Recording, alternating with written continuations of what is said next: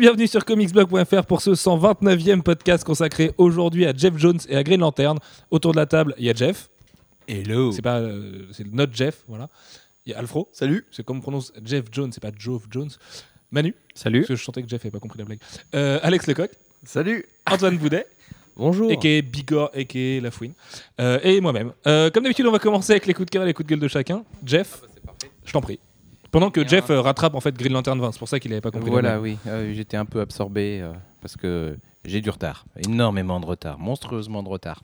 Bref, euh, mon coup de cœur, ça va être l'annonce que Karen Gillan rejoint le casting de Guardians of the Galaxy. Bon, alors on ne sait pas ce qu'elle va faire. Pour ceux qui ne le sauraient pas, c'est Amy La plus jolie des, des la plus jolie du des compagnes du docteur, vraiment. Et bon, alors a priori, elle serait castée peut-être comme, euh, comme une vilaine, c'est dommage. Euh, A priori, mais, oui, euh, enfin, c'est même plus qu'a priori finalement, mais on est quasiment Mm. sûr que ce serait une vilaine dans le film. Voilà. Bon, ce qui. Ouais, bon, bah, c'est dommage. On a peut-être Euh, des chances de la revoir dans le futur, dans Avengers 2 et compagnie, par exemple. C'est Par pas- exemple. C'est pas à exclure. On va espérer, Tout à fait. en tout cas. Sachant que David Tennant avait longtemps été, enfin longtemps non, mais avait été euh, une grosse rumeur pour le doublage de Rocket Raccoon. Donc voilà, Doctor Who sera finalement dans Guardians of the Galaxy via sa plus jolie euh, compagne. Voilà.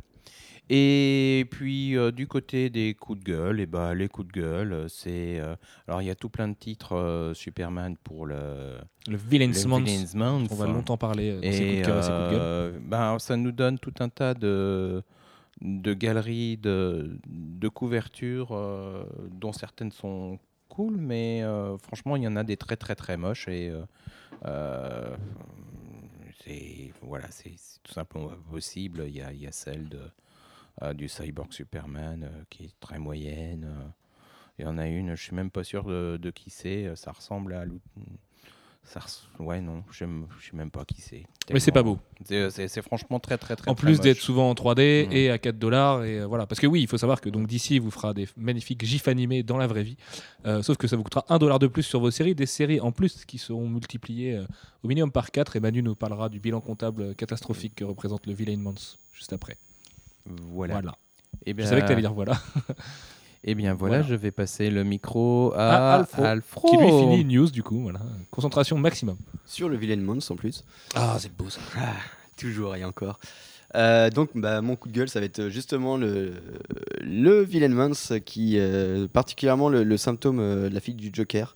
C'est-à-dire ces, ces numéros sur des, des personnages dont on n'a pas grand-chose à faire, sincèrement. Et, euh, C'est pas qu'on en a pas grand chose à foutre, parce que moi je t'avoue quand j'ai vu le concept art de la fille du Joker, je trouvais ça plutôt cool. C'est juste qu'en fait ça sent vraiment les sbroufs à mort et, et ils savent que c'est comme Harley Quinn. Si tu veux, tu mets Harley Quinn quelque part, ça se vend, mais c'est pas pour ça que c'est bien. Enfin, tu vois. Et là en l'occurrence, c'est un peu un désaveu. On sait déjà à peu près que ça va être nul ce numéro, donc euh, c'est ça qui est un bah, peu emmerdant. surtout que c'est écrit par euh, Anne Nocenti qui, euh, qui scénarise donc Catwoman et qui l'a introduit euh, dans Catwoman. Donc je comprends même pas pourquoi ils n'ont pas fait un Catwoman euh, Villain euh, ça aurait été quand même, quand même vachement plus simple Parce que là c'est publié dans, dans Batman euh, Villain Month. dans, dans les Villain Months de Batman. Voilà. D'accord, parce que Manu va nous expliquer après comment fonctionne le Villain Month si c'est encore peu clair pour vous. Et donc voilà, c'est juste, euh, c'est un numéro qui sert à rien, euh, qui, qui- à la limite, quitte à mettre quatre titres euh, Batman, autant en mettre sur un, vilain euh, que, l'on connaît, que, l'on aime bien. euh, c'est pas ce qui manque chez Batman. Et euh, voilà, c'est le trop du trop quoi. C'est pareil euh, chez, euh, Superman avec Metallo, euh, on s'en fout un peu quoi. Bah, euh, ouais, à la rigueur, Metallo, c'est un vrai personnage historique. C'est quand même un peu différent de la fille du Joker avec 8 guillemets. T'avais pas de coup de cœur? Si T'avais un Oui, coup de cœur Ah non, Manu, tu voulais intervenir. Ah, c'est- en fait, je peux, je, peux euh, expliquer euh, Allez, ce qui se passe dans la tête de DC, pas forcément pourquoi ça fonctionne comme ça. Bah, pour moi, Sachant DC que nous risquons, faut préciser, hein, d'y revenir très longuement la semaine prochaine dans un Ah oui, oui, podcast. c'est on va essayer de décrypter un petit peu à quel moment DC et, euh, a changé sa politique éditoriale, à quel moment ça, ça a été moins bien, et pourquoi est-ce qu'on arrive à un Forever Evil qui, de notre point de vue, s'annonce quand même euh, assez peu excitant. Bah, disons que DC enchaîne tout ce qu'il faut pas faire en ce moment, tout ce que Marvel a fait il y a quelques années et qui n'était pas terrible. On a les, les points 1, point 2, euh, on a les- le Dark Reign d'ici, on, a- on- on a beaucoup de choses qui. Enfin, le que Dark Reign, c'était bon. réussi hein, chez Non, Marvel. mais faire ça trois ans après ou quatre ans même après chez DC, euh, surtout avec des personnages comme Sinestro, on va le voir tout à l'heure, sont pas forcément forever evil. C'est un peu moyen. Euh, oui, moi ce que je vois, c'est surtout que DC mise sur ses, sur ses gros titres pour vendre. Et tu le dis, on se demande pourquoi ça c'était pas dans Catwoman. Euh, bah parce que Batman ça vend quand même beaucoup plus que Catwoman et mettre que c'est un numéro tiré de Batman c'est quand même mieux. Alors explique-nous justement cette logique de numéro, parce qu'avec les points 1, point 2, point 3, point 4, puisqu'en fait, par exemple, Batman va se euh, quadruplifier euh, pendant, pendant ce mois-ci, et même encore plus, puisque Detective Comics aussi, Batman et Robin aussi, qui s'appelle donc Batman et Robin, pour les points 1 ou pas? Oui. Oui, il se rappelle Batman et Robin? Oui. D'accord. Ouais, Cohérence à mort. Enfin non, du coup il s'appellera. Dark Knight. il ça sera Batman et Robin euh, en, en théorie, mais ça sera euh, le, le ventriloque euh, point, euh, numéro 1. Quoi. Ok. Enfin, c'est une numérotation assez exceptionnelle. Euh, oui, du coup, y a- normalement, on a 52 séries dans les New 52. Mais là, on va se retrouver avec euh, beaucoup moins de séries, mais quand même plus que 52 numéros, puisque certaines séries vont avoir 4 numéros, certaines séries n'en auront qu'un, certaines séries n'en auront pas. On ne sait pas encore lesquelles. Euh, on suppose que Dial Edge, par exemple, il n'y en aura pas, puisqu'on a un, un numéro de Justice League qui semble consacré à Dial Edge, mais Justice League vend plus, donc euh, ça va Et être qui s'appelle Dial I. Dial I, ouais, c'est ça. Dial I avec un E ou E. avec un I C'est un E. C'est un E, d'accord. Dial E. Et, et du coup, on se retrouve avec euh, les quatre séries Batman qui ont chacune ch- quatre numéros. Pareil pour les deux séries Superman. Euh, les- la série Justice League, on risque d'en avoir plusieurs sur Wonder Woman. Euh, elles ne sont pas annoncées, mais on a vu des couvertures quand, euh, quand ça a été annoncé. Euh, trois sur Flash. Alors là, Flash, par contre, on- il a quand même pas mal de vilains qu'on a vu depuis le début et il y a, il y a moyen de faire quelque Flash chose. a de bien. une belle galerie de vilains, c'est même quasiment ce qui Ouais. fait le sel de Flash, donc ça paraît, ça paraît à peu près logique. C'est plus sur Batman en fait où c'est un peu emmerdant parce que Batman, il y aurait 16 numéros Batman, parce que des Batfans, il y en a beaucoup, des complétistes de Batman, il y en a énormément. D'ici le sait, d'ici compte là-dessus. Et euh, on a l'impression qu'ils veulent un peu éponger la fuite, parce qu'en ce moment c'est le bordel chez DC, c'est un secret pour personne, en vendant 16 numéros de Batman en un seul mois. Mais c'est ridicule parce que 16 x 4, Manu, 16 x 4, ah, tu me prends des Ça fait 64, Euh, non 64, ouais. Ouais. J'avais euh, compté qu'il y avait les... 64 dollars pour, juste pour du Batman C'est ça. chez DC, bah, ça fait mal au derrière quand Les même. Batman que- plus Superman, ça fait 96 dollars. Voilà. Ce qui fait très très mal. C'est quand même les deux personnages qui vont vendre le plus, je pense, et ils sont quasiment sûrs de se faire 100 dollars sur un bon nombre de têtes, même Bah, si. ils, euh, ils sont quasiment sur oui non parce que c'est le genre de truc qui peut aussi faire fuir son lectorat. À partir du moment où le lectorat sent que tu te fous un petit peu de leur gueule quand même, et euh, honnêtement, enfin sortir 64 dollars de comics, avoir 64 dollars de qualité, moi j'y crois pas. Euh, bah, perso, le ventriloque, je m'en fous un peu, quoi. Mais c'est même pas une question que s'en foutent parce qu'à la limite un perso comme le ventriloque, tu mets une, une équipe créative de dingue dessus et euh, ils te font un one shot de malade, ça peut, ça peut en devenir génial. On a vu des persos pourris avec des histoires quasi parfaites. Mais là, on sent en plus que d'ici fait du remplissage avec les artistes qui sont dispo et, et euh, ceux qui traînent dans un coin et qui vont pointer au Pôle emploi. Et tenez les mecs, on a besoin de vous juste pendant un mois parce qu'il faut qu'on sorte 60, enfin, 100 dollars de comics Batman et Superman. C'est pas possible de sortir 100 dollars de comics Batman et Superman. Même Marvel, on leur gueule dessus parce que des fois ils en sortent trop par mois quand, ils sortent trois numéros. C'était le cas pour Age of Ultron ou Spider-Man il y a encore peu de temps. Bah, mais ça n'a rien à voir. Entre 12 dollars et 64 dollars, il y a quand même un petit pont quoi. Et on peut imaginer qu'en plus un lecteur d'ici va vouloir acheter autre chose que du Batman et du Superman, va peut-être sûrement acheter du Marvel et de l'indé. C'est pas possible, c'est juste pas possible. Et moi j'ai peur que d'ici se trompe avec cette logique-là et que les gens fuient en fait, parce que et, et que personne n'achète ça et qu'en fait ce soit une grosse plantade et qu'on en rigole comme des pires crossovers ratés des années 90. Et on leur Bah. souhaite tout l'inverse. Moi, ce que je me dis, c'est qu'ils ont, enfin, ils ont pas réfléchi leur concept euh, à fond, quoi. C'est qu'ils voulaient faire un truc cool avec des vilains, mais euh, on, on le disait il y a pas longtemps, mettre un vilain de chaque série, c'était infaisable parce qu'il y a vraiment des séries qui ont des vilains tout pourris. Et du coup, l'idée de mettre, de mettre en avant les vilains Batman, c'est pas bête, sauf que mettre tout sur, tout sur Batman et Superman, c'est quand même, enfin là, ça faire la moitié de leur série. C'est un petit peu beaucoup, oui. Il l'avait pas déjà un peu fait après Final Crisis? Je me rappelle de certains titres où les, les- les logos étaient barrés, où il y avait le nom du méchant et le méchant en avant. euh, je sais pas si ça vous dit quelque chose, les Ah, je gars. me rappelle plus. Final Crisis, c'est une période sombre. Ouais, et moi ça me dit rien pour le coup. Et puis quand bien même il n'y avait pas cette multiplication des séries, parce que on, on pestait déjà un peu contre le Villain Months quand il y avait les premières rumeurs, machin, en disant mais oui mais c'est bizarre parce que tous les titres peuvent pas mettre un, un vilain intéressant en avant tout ça. Sauf que là c'est pire que ça puisque chaque titre va, va, va exister quatre fois avec quatre vilains différents. Enfin c'est pas possible. Moi je, je, je comprends pas ce qu'il aurait passé par la Et tête. Ah, puis pour même ça, quoi. Swampsy qui a qu'un seul vilain, c'est Anton Arcane qu'on a un peu trop vu ces, ces deux dernières années et là j'en peux plus quoi. Enfin, je... Mais voilà, Je le syndrome c'est toi. Le- là tu représentes tout à fait le lecteur lambda. qui va faire euh, bah oui, mais j'en peux plus d'Anton Arcane, je vais juste pas le prendre. Et donc d'ici, ils les impriment pour qui ces numéros? Enfin, tu vois, il y a- je- tu fais une étude de marché quand tu lances un truc comme ça, surtout un truc euh, aussi important. D'ici a toujours été au taquet sur les concepts et les machins. Et résultat, ils se retrouvent là, comme tu disais, à piquer toutes les idées de Marvel. Quoi. Le point 1, euh, les couvertures en 3D, mais stop, mais au secours. Quoi. Tout ça pour augmenter d'un euro. En plus, ça fait dégueulasse. Et, les- et je pense que les dessinateurs sont pas contents du tout de, de- du rendu final de leur dessin mis en 3D. Enfin, c'est- pas possible. C'est qu'est-ce C'est qui s'est passé 90. J'aime- J'aimerais juste en fait qu'il y ait quelqu'un comme Dan Didio qui prenne la parole et qui nous explique en quoi c'est bien de faire ce Villain Month de cette façon-là. Parce que le Villain Month, d'accord, on a compris que septembre devait être un marronnier et que tous les ans d'ici allait nous faire un mois concept en septembre pour célébrer les New 52. Là, c'est plus qu'un mois concept. Les mecs, ils ont complètement craqué leur slip. Enfin, Moi, je pense qu'il a perdu un pari. hein. Il a fait un oui, pari avec voilà, Joe ta théorie, toi, c'est que c'est un pari contre Joe Quesada qu'il a perdu. Ouais, et il est obligé de faire ça. En fait, ils avaient un panier avec les pires idées qu'ils ont fait chacun ces dernières années. Ils ont dit celui qui. euh, tu sais, ils, mettent les matchs de baseball ensemble. Et euh, l'équipe qui perdait, du coup, bah, le mec devait se récupérer toutes les mauvaises idées et les, imposer pendant un mois dans sa compagnie. Donc il y avait les couvertures 3D, les points 1, point 2. Mais il est balèze, Quesada, t'as vu, hein, pour, euh, pour gagner le- du, du terrain comme ça. Il, il fume d'ici lui-même. Bref, Manu, non, Alfro, c'est ça, coup de cœur. Euh, mon coup de cœur, par contre, euh, c'est toujours chez DC, mais ça va être euh, un court métrage qui va réunir Zack Snyder et Bruce Timm, soit un réalisateur que j'aime bien et le meilleur, artiste ayant travaillé pour, de l'animation. On se souvient tous de, Batman TAS, mais aussi de, de son Superman, puisqu'il qui était très bien. Et euh, voilà, ça, ça, en plus, ce sera un, court métrage, oui, un court métrage hommage qui, euh, qui reviendra sur toute l'histoire de Superman. Il y aura aussi euh, Geoff Jones qui sera euh, impliqué dedans.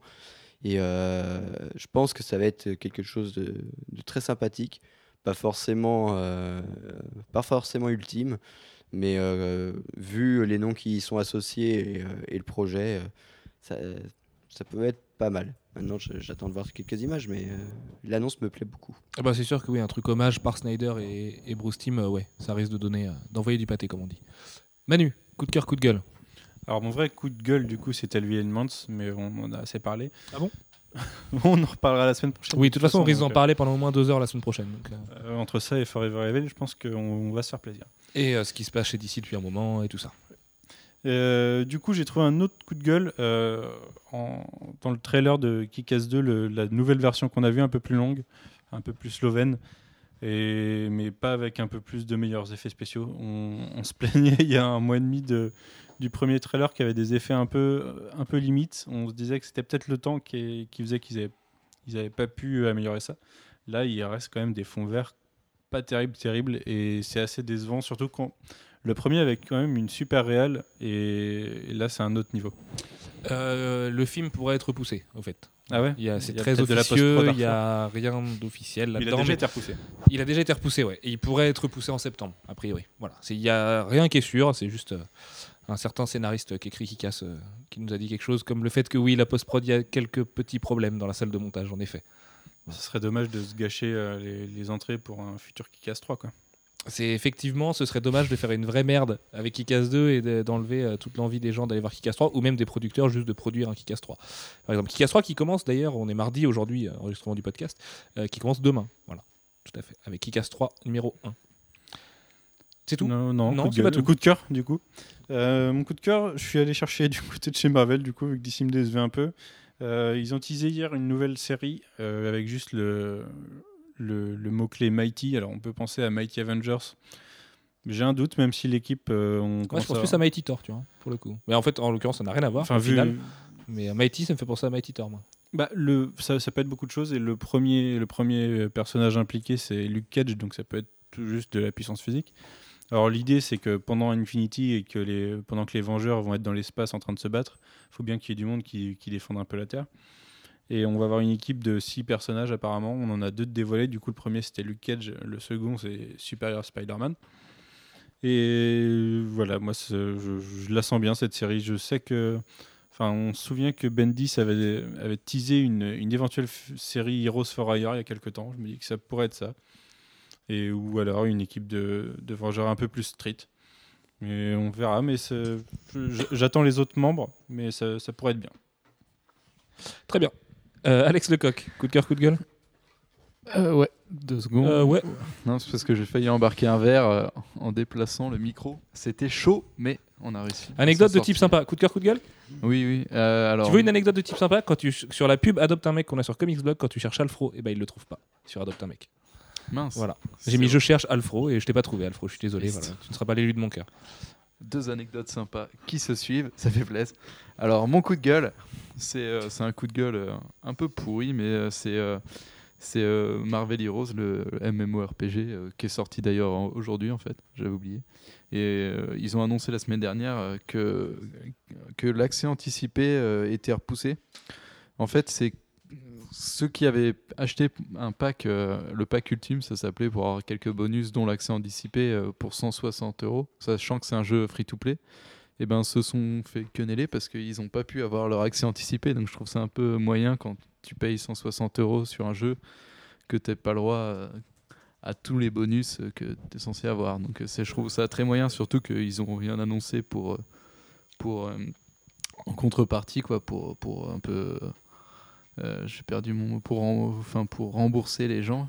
Donc, euh, non, pas pour rembourser, mais tu me Mais on, on voit ce que tu veux dire. Non, j'ai pas du tout voilà, envie de t'aider. mais que. Oui, je sais que t'as pas envie de m'aider, mais je. Pour compenser, merci. Voilà. Quelqu'un avait. Les gentils Manu. Enfin voilà, du coup, je trouve ça un peu moyen et surtout qu'ils se sont rendus compte euh, à, à deux jours de la sortie qu'il y avait des bugs dans leur jeu, donc je pense que ça promet un peu. Donc je vais essayer ça, mais euh, je m'attends pas à un jeu de bien. En Non, mais ce, jeu est, est affublé du sigle Alerte, on s'en branle. Ouais, fait, clair. le monde entier se branle de ce jeu et je sais même pas s'il y a Se 10 branle. personnes qui ont, acheté, euh, qui ont acheté ce fameux pack à 160 euros. Ouais, je pense. que Je sais même pas, coup- non mais sans déconner, hein, je, je pense même pas qu'il y ait 10 personnes qui, qui aient dépensé 160 euros. Ouais, c'est pour ça que ça me fait chier parce que je me dis que les gens qui ont dépensé 160 euros, ils se font baiser la gueule. Oui, bah en même temps, s'ils ont dépensé 60 160 euros là-dedans, ils sont pas hyper malins, tu vois. Donc, euh, Ouais. euh, oui, non, non, enfin, non. Mais bon, on va essayer ça, puis on, ça va faire une soirée, on va se marrer. Enfin, non, une heure. mais une moi j'y joue pas. hein. Ah, mais c'est hors de question. hein. Moi je te regarde jouer à ça 5 minutes et je me barre. Merde. Bon, bah, je... bah ouais, mais c'est un MMO. Ah, je préfère aller lire du. Rob Liefeld dans mes chiottes que de regarder jouer à ça, je crois. Ah, c'est chaud. Ah oui, c'est chaud. C'est relativement chaud, d'accord.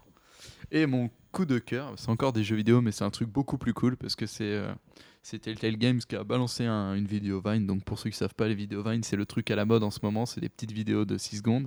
Et sur leur Twitter, ils ont balancé une vidéo Vine. euh, D'ailleurs, si vous voulez des vidéos de l'enterrement de vie de garçon de Manu, j'ai pas voulu les publier sur Twitter et Facebook pour pas lui faire de tort, mais sur mon compte Vine, hésitons. Voilà, ça Voilà. doit être Sullivan Rowe, mon compte Vine. Donc euh, allez-y. Vous pouvez voir euh, Manu, euh, y habillé en femme. Il y a ça Manu habillé en femme qui réalise une pub pour du sopalin.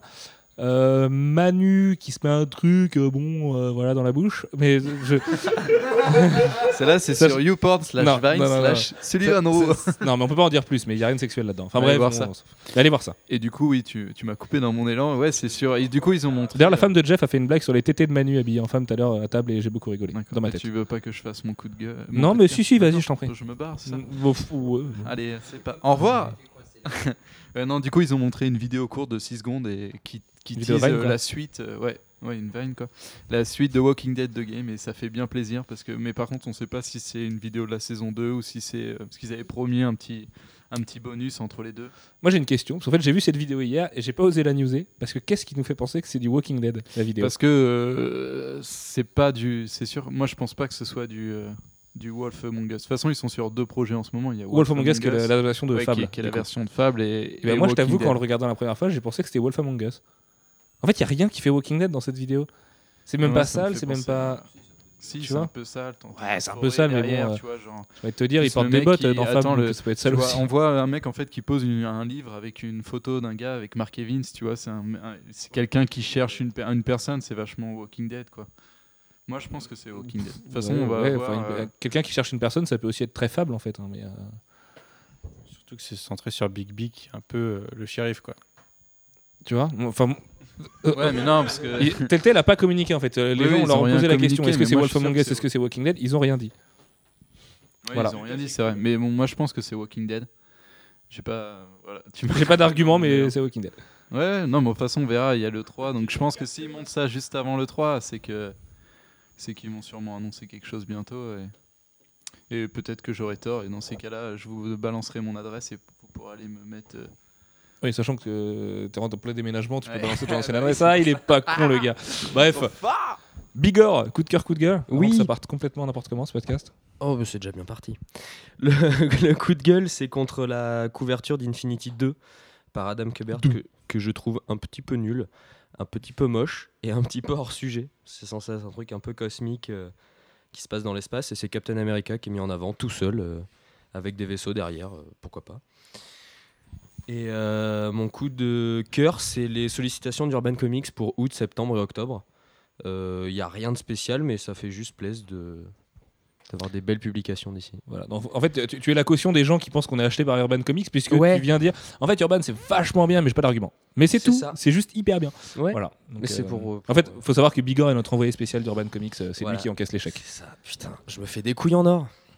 Et euh, je- en fait, je vais revenir sur mon truc deux secondes parce que j'aime pas quand on me claque le, le machin. Et du coup, je me suis refait le, le J'aime pas quand on me claque le machin, Quand très bien. on me claque le, le caquet, tu vois. Je sais pas si ça se dit ce truc. Non, c'est. Attends, ouais, j'ai. Ferme ton claque merde.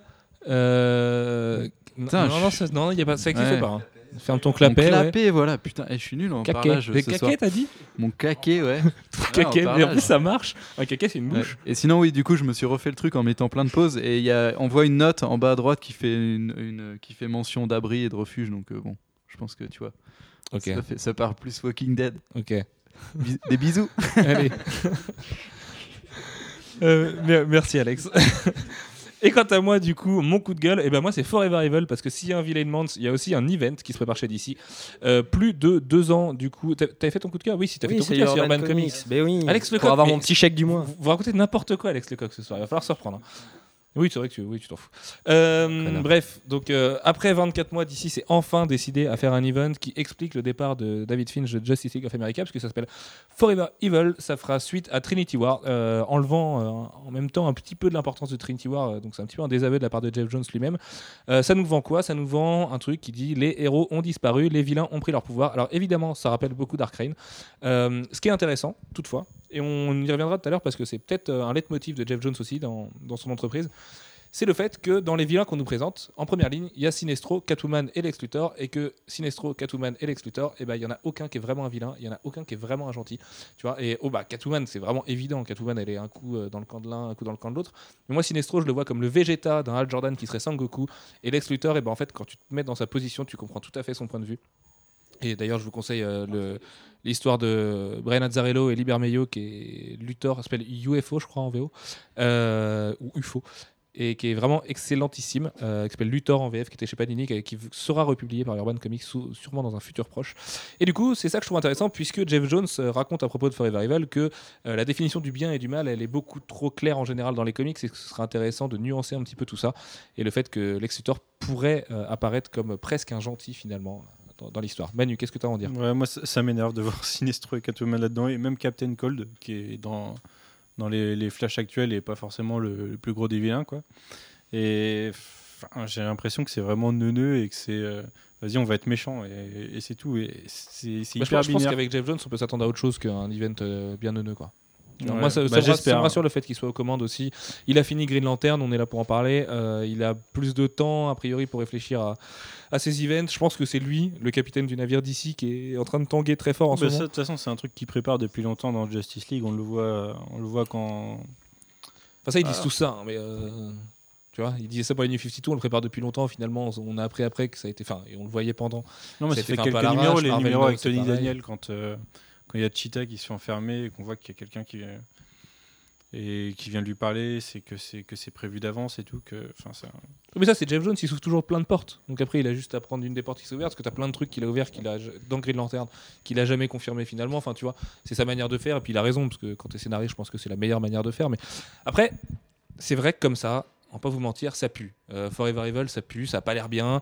Euh, la première couverture est pas super belle. Ils ont annoncé le projet sans trop en dire, parce qu'a priori, ils ont pas grand chose de plus à en dire.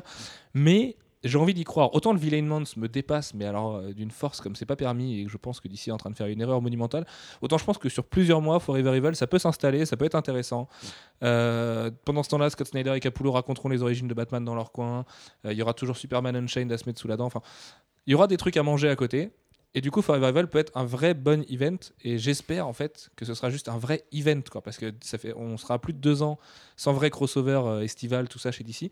Et, euh, et un éditeur peut pas vivre sans ça. On a beau dire ouais, à tous les ans il y a le crossover, machin, le marronnier, c'est un peu relou, euh, Deus Ex Machina de partout, tout ça. Ouais, mais sauf qu'en fait, on a vu avec les tout qu'on pouvait pas s'en passer.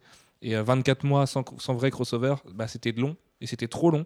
Et du coup, Trinity War, qui sera publié uniquement dans les trois titres euh, Justice League, euh, risque d'un petit peu de passer à la trappe parce qu'en plus DC a compris que c'était pas un bon modèle commercial que de publier un crossover dans trois séries séparées sans une série mère à côté, enfin sans une mini série mère.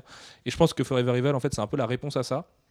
Et je me demande même en fait si euh, c'est pas au départ vraiment prévu dans Trinity War, ce Forever Evil, qu'il n'est pas prévu depuis très longtemps, mais qu'il avait prévu en fait de, faire une mini-série Trinity War qui raconterait les mêmes choses, enfin une maxi-série, et finalement ça s'est transformé en Forever Evil parce que voilà, euh, le, le- les comptes de DC étant ce qu'ils sont, bah, il y a besoin de vendre et un crossover ça vend toujours bien, au moins un premier numéro. Donc euh, voilà. Mais en fait, ça reste mon coup de gueule quand même. Là, du coup, je suis vachement positif dessus. Mais ça reste mon coup de gueule parce que bah, ça a quand même pas l'air super génial euh, au départ. Enfin, c'est surtout pas original en fait. Et c'est surtout euh, vis-à-vis de Trinity War qui a même pas commencé. Quand ils ont annoncé ça, ils balancent la fin de Trinity War et je trouve ça c'est vraiment con quoi. Enfin, Sachant ça que a pas commencé, ils balancent la fin du truc. Ouais, tout à fait. Sachant qu'en plus, on vous spoilera rien parce que c'est des numéros VO, mais a priori, il y a des grosses incohérences avec deux personnages euh, qui sont mis très en avant sur la couverture de David Finch et que c'est quand même un poil emmerdant parce que c'est deux séries euh, qui sont écrites par Jeff Jones. Donc euh, c'est toujours emmerdant de se faire spoiler un truc, mais alors là, quand en plus on se fait spoiler un truc qui apparaît incohérent et qui sera finalement sûrement cohérent puisque c'est Jeff Jones qui le gère, bah, c'est encore plus bizarre parce qu'on sait que ce qu'on a lu là il y a une semaine, en fait, c'est pas vrai que ce qu'on a lu il y a deux semaines, c'est pas vrai non plus. Euh, non, d'ailleurs, parce que les deux numéros dont je parle, ils sont sortis le même jour, je crois. Euh, Enfin, c'est bizarre, quoi. C'est une manière de communiquer qui est hyper bizarre et, et c'était pas grave de l'annoncer à San Diego. Et enfin voilà, ils peuvent mettre dans le preview, on a déjà vu des, des events avec juste une page noire et puis euh, arrive attendez, souvent, ouais. vous aurez l'annonce bientôt.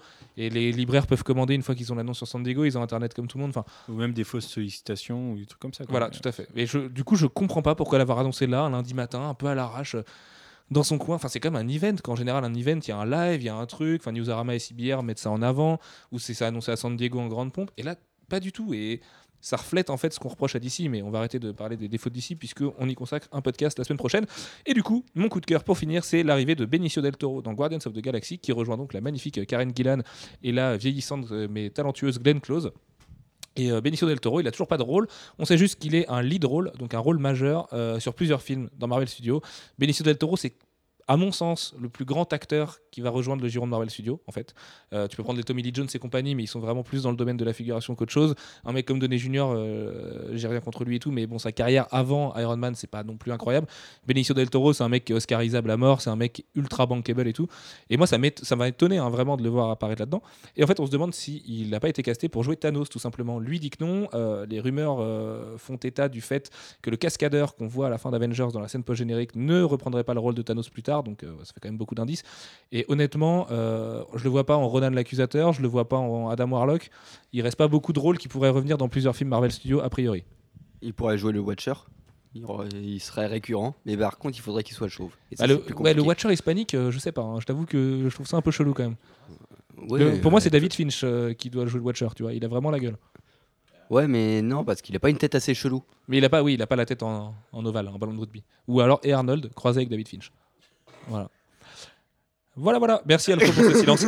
Bref, sur ce, on va passer au sujet du jour en redevenant un tout petit peu plus sérieux. On va parler de Jeff Jones présente Green Lantern, euh, comme Urban Comics. Haha, Big up à Bigor. Euh, Jeff Jones sur Green Lantern, c'est une histoire qui remonte à décembre 2004 et euh, Green Lantern Rebirth numéro 1 qu'il avait fait à l'époque avec Ethan Van Siever. Pour la petite anecdote, euh, ça mettait en scène Black Hand, qui est quand même Black End, pardon, qui est un personnage qui va revenir très très très très souvent dans son run.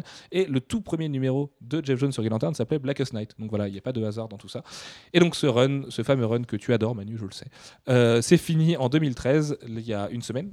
Avec Green Lantern 20 qui coûtait 8 dollars, qui était euh, selon moi un immondice absolu, euh, qui, est- qui rend absolument pas honneur. euh, La, la fin est belle, le, la, fin, la fin de l'histoire est belle, la fin de l'arc, Voilà, c'est un peu le problème, c'est que ce numéro. un arc moisi comme.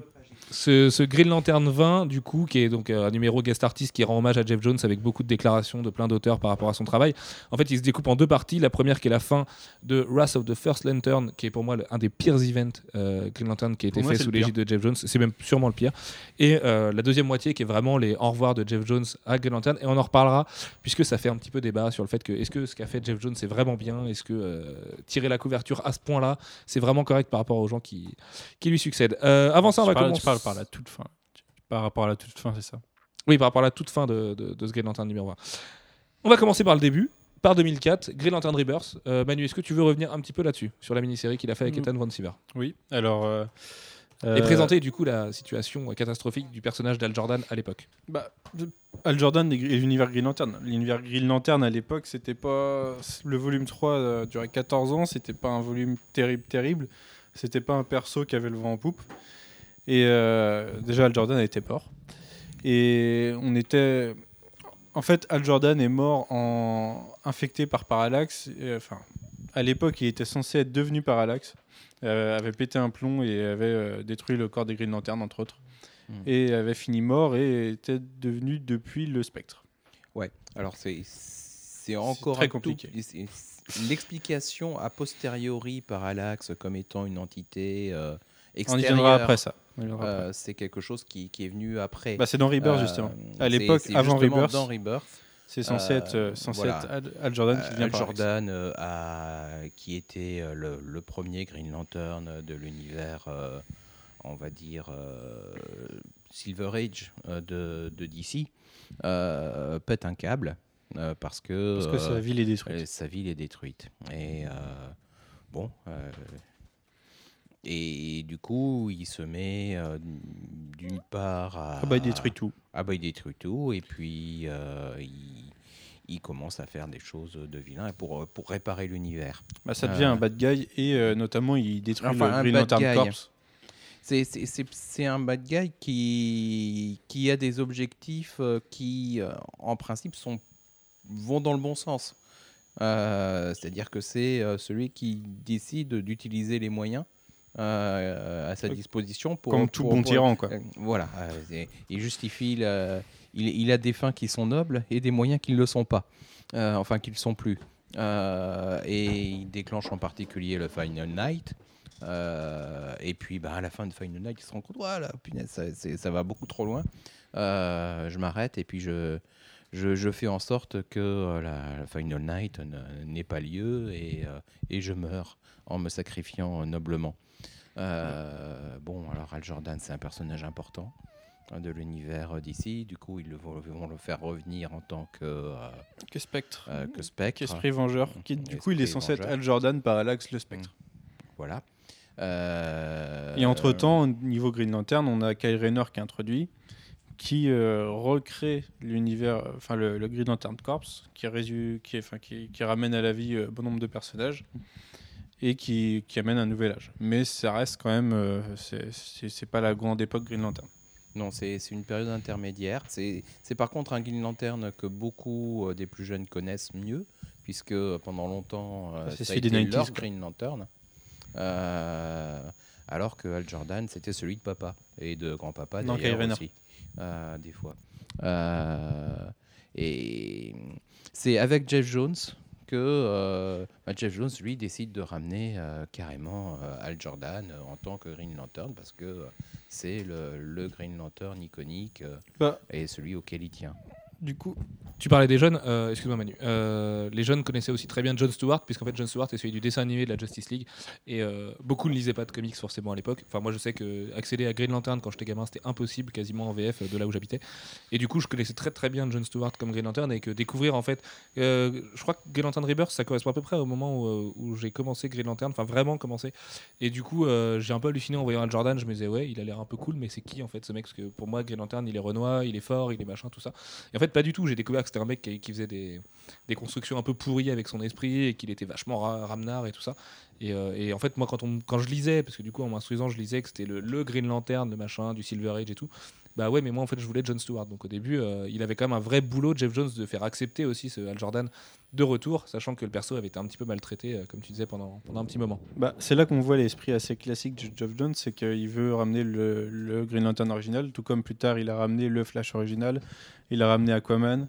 Euh, il, se reconstruit son univers qu'il avait dans son enfance en fait. Et il, a surtout des idées, il veut remettre à jour et imposer son idée sur l'univers Green Lantern, et c'est ce qu'il va faire après pendant, pendant, pendant 8 ans quasiment. Euh, la première de ses idées, c'est du coup dans Green Lantern Rebirth, euh, où le retour de Parallax est annoncé, de, de, de montrer que en fait Parallax c'était pas Al Jordan, et du coup de faire une redcon sur le fait que qu'Al Jordan n'était pas mauvais en lui-même, mais qu'il a été infecté par ce qui est possédé par ce qui, euh, par ce qui infectait en soi la, la lanterne, la Green Lantern, l'impureté jaune qui est Parallax, et qui est, euh, qui, qui est la, la, le- la personnification de la peur. Et du coup, dans, dans, ce, dans, cet event, euh, il ramène Al Jordan à la vie et il le sépare de Parallax. Et c'est le. C'est euh, bah, la résurrection d'Al Jordan, tout simplement. Tout, c'est un event de 6 numéros, je crois, qui est là pour le ramener à la vie et lancer le, le futur euh, volume euh, numéro 4 de Green Lantern. Sachant que c'est un numéro, enfin c'est une, une mini-série où on voit déjà beaucoup Sinestro, on voit Guy Gardner, On on voit voit Black End. Stewart, on voit Black End, on voit Carol Ferris. Euh, Enfin, on voit vraiment tous les ennemis du coup. euh, Bah là, il- et Hector Hammond. il revigore le tout, c'est-à-dire que les, les, les vilains de l'univers Green Lantern qui existait auparavant euh, sont remis au goût du jour et deviennent des vrais, des vrais vilains lanternes, deviennent vraiment liés à l'univers lanterne et sont euh, Black End est lié à la Black Lantern, euh, Sinestro qui était un peu qui, était bleu avant, euh, il me semble. Il avait un costume bleu euh, auparavant Sinestro. Euh, ouais, c'est bien possible. ouais, il se retrouve jaune et, et, et lié à une, à une autre couleur de lanterne. Et euh, ça, enfin, ça fait un peu Power Rangers. C'est les prémices en fait de ce qu'il va développer derrière de son fameux euh, corps de lanterne très très Power Rangers-like euh, avec des couleurs de partout, du indigo, du C'est orange. pareil, on a, euh, voilà, on a les Star, Sapphire, euh, les, enfin, Star Saphir qui devient un corps de, un corps de lanterne aussi. C'est, il, il essaye de rationaliser le tout euh, par rapport à un spectre d'émotions, euh, tout en donnant un côté Power Rangers à la série qui, qui fait un peu kitsch quand on doit le raconter à, à ses potes euh, de pourquoi Green Lantern c'est bien. En particulier au niveau des, euh, euh, des Star Saphir, c'était déjà une extension euh, d'origine. Je veux dire, il y avait déjà des Star Saphir euh, avant avec leur, euh, leur joyau indigo euh, qui était euh, issu n- des euh, lanternes, euh, enfin des gardiens euh, féminins, enfin de la, de, la, de la branche féminine des gardiens. Euh, et du coup, qui avait une autre orientation euh, et euh, d'autres, euh, enfin des pouvoirs similaires, mais avec d'autres orientations. Voilà. Donc, et ça, c'est quelque chose qui était déjà à l'origine euh, dans les, enfin très très tôt euh, dans euh, dans les dans l'univers Green Lantern. Et c'est quelque chose sur lequel euh, Jeff Jones va s'appuyer. Du coup, après ça, il écrit. euh, oui. Non, pour finir sur Rebirth, euh, je vous disais tout à l'heure que le premier numéro s'appelle Blackest Night, le dernier s'appelle Brightest Day. Voilà. Donc euh, bon, après c'est évidemment que c'est dans le serment des lanternes, donc c'est facile de tout regrouper, mais Blackest Night et Brightest Day étant deux des plus grands events euh, depuis qu'il a pris euh, Green Lantern, qui sont déroulés en fait par la suite. Brightest Day c'est 2010, 2011, 2011 Brightest Day? 2011. 2011, c'est juste euh, avant. on sent qu'il y a quand même déjà un pattern et qu'il sait où il va en venir et qu'il a pas repris Green Lantern avec Green Lantern Rebirth pour faire 10 numéros et se barrer quoi. Même s'il savait à mon avis pas qu'il allait rester 8 ans sur le titre, euh, déjà il avait quelques idées de ce qu'il voulait faire et il a posé deux trois signes à droite à gauche. Bah, c'est le côté, euh, enfin, ouais, tu dis ça, mais c'est le côté un peu facile du, du serment aussi. C'est le- côté sombre et le côté lumineux. Et l'idée, c'était de ramener justement le personnage du côté de son côté sombre à son côté lumineux qu'il a connu jadis et qu'il est censé retrouver euh, au sein du corps et de devenir le, de vraiment être le plus grand Green Lantern de l'histoire. On en parlait tout à l'heure pendant les, coups de cœur et les coups de gueule. Euh, Je- Jeff Jones ouvre souvent beaucoup de portes comme ça et se sert de ce qui l'entoure, en fait, de la base historique un petit peu des personnages qu'il va écrire. Euh, c'est aussi quelqu'un qui est vraiment, vraiment intéressé par le côté manichéen des choses. Il n'y a pas de blanc, pas de noir. Et on le verra avec la question finale de ce podcast. euh, qui est le vrai héros de, de Jeff Jones pendant son run de Green Lantern? Est-ce que c'est Al Jordan? Est-ce que c'est Sinestro? Est-ce que c'est pas juste euh, l'univers Lanterne en tant que tel? Enfin, il y a plein de questions qui se posent là-dessus et vraiment on sent que Sinestro c'est pas un méchant pur et dur alors qu'au début il essaie un peu de le présenter comme ça. Enfin moi je sais que tout le run et de plus en plus, en fait, euh, en se rapprochant de la fin, je le sens un peu comme la rédemption d'un Sinestro euh, qui a merdé, tout ça. Et d'ailleurs, il est beaucoup moins moche à la fin qu'au début. Il est beaucoup plus classe à la fin du run qu'au début du run. Dans Green Lantern Rebirth, Sinestro, il est affreux. Il est hyper moche. Et il est coup, assez fin. Il est, euh, il est fin, il est, ouais, ouais, il est, il est un peu famélique, il est très hitlérien en plus. Enfin, on sait que c'est Hitler Bah, la, sa la- moustache, l'inspiration, voilà. Mais à la fin, il a beaucoup plus la classe. Donc, euh, je dirais pas que quelqu'un qui ressemble à Hitler a la classe, mais bon, à la fin, il a quand même, euh, il a quand même une certaine prestance et tout. Et, et c'est, enfin, à mon sens, en tout cas, c'est le héros de, de- du Green Lantern de Jeff Jones. Ensuite, Du coup, tu réponds à la question de la fin. je réponds à la question de la fin, mais on verra, on pourra nuancer un petit peu. Euh, Green Lantern Corps recharge parce que après Green Lantern Rebirth, il n'a pas tout de suite attaqué Green Lantern volume 4 avec euh, son numéro 1 et Darwin Cook. Euh, il est passé par Green Lantern Corps recharge 6 numéros avec Dave Gibbons et Patrick Gleason. C'est ça, parce que avant de, commencer sa série dans laquelle il a, il a, il a voulu d'abord euh, réintroduire le personnage d'Al Jordan, puis le réintroduire dans son corps et ouvrir de nouvelles histoires. Mais il fallait représenter le nouveau Al Jordan rené au, au sein du nouveau corps de Lanterne. Et le, le- corps des Green Lantern était, euh, s'était fait décimer euh, par Al Jordan, justement. Et étant en pleine, euh, en pleine expansion, je crois qu'à l'époque, il n'y avait que 3600 lanternes pour les 3600 lecteurs et les secteurs. Et que le- les gardiens avaient dans l'idée d'en recruter 3600 autres pour, pour avoir les deux gardiens par secteur. Et euh, du coup, C'est très procédurier, hein. c'est un peu des fonctionnaires en fait, les gardiens. Enfin voilà, c'est bah, c'est quand même mieux d'en avoir deux que un. quand vous envoyez un papier dans l'espace, il faut laisser l'administration de l'espace un peu gérer le Ouais, truc et tout. la vous n'allez pas a récupérer vos allocs comme ça, messieurs.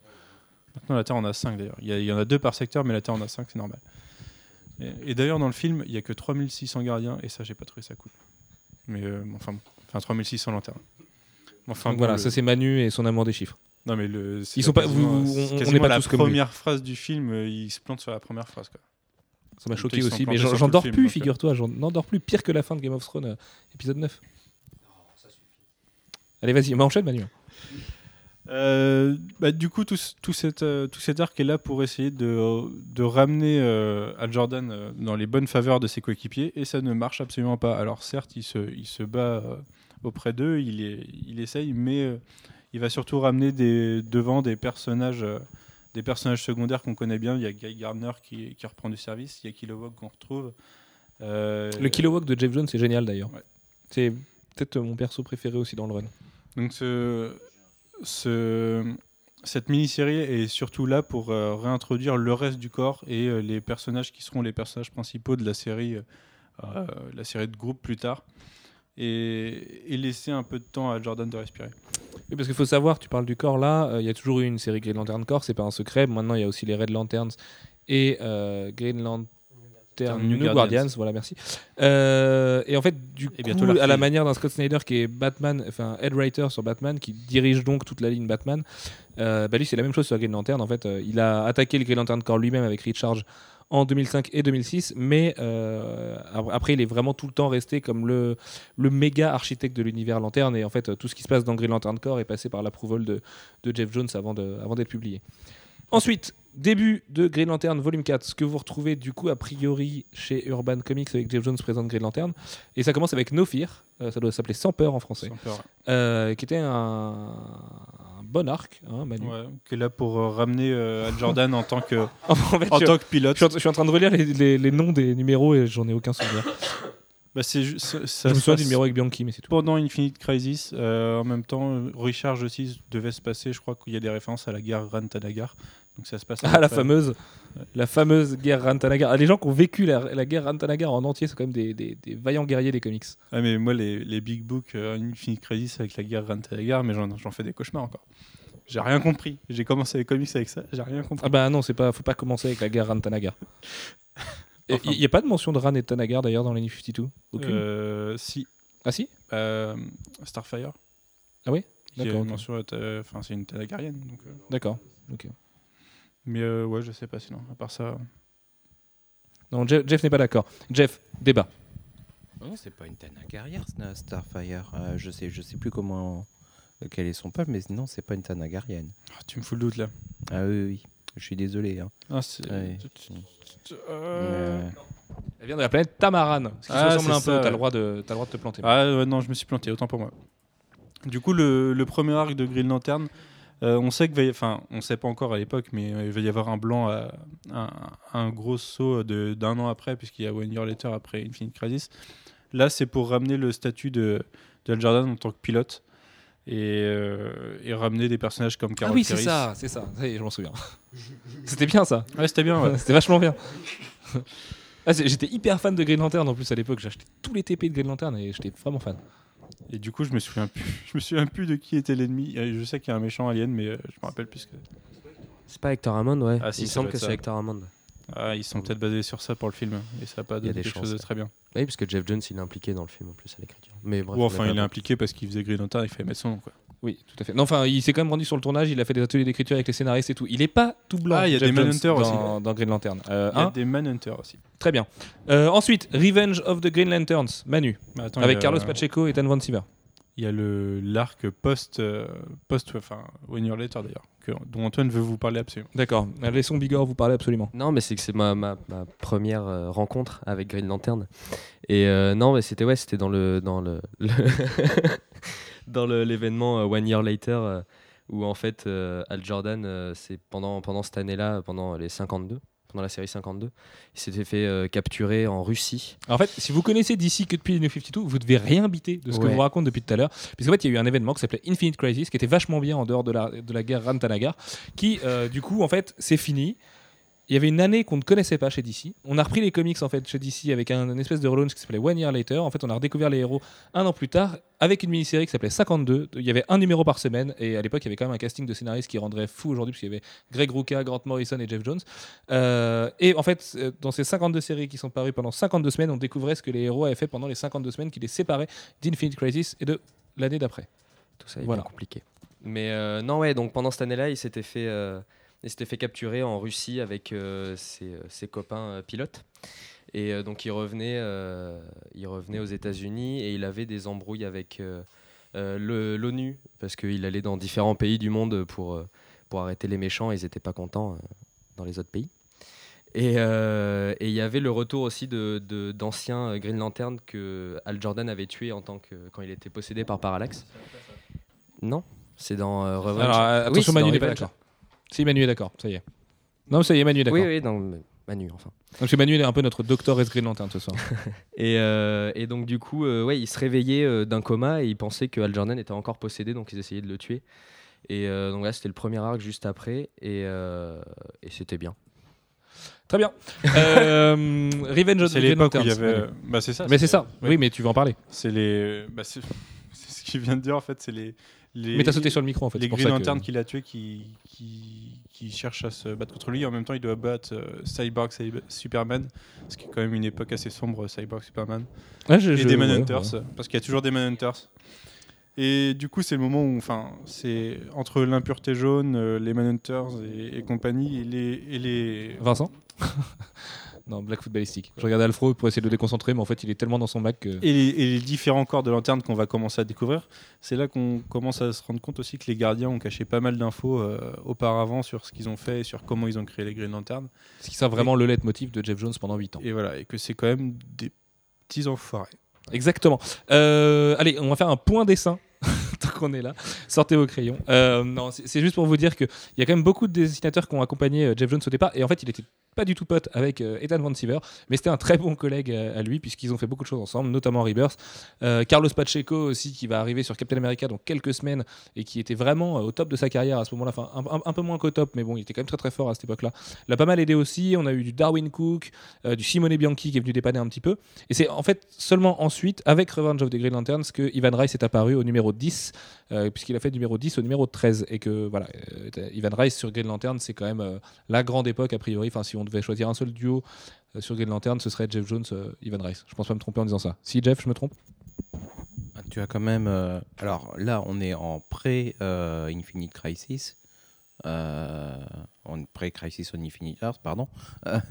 C'est Gil Kane qui, pendant quasiment 60 numéros, va être le, seul dessinateur, euh, le seul maître à bord sur, euh, sur Green Lantern.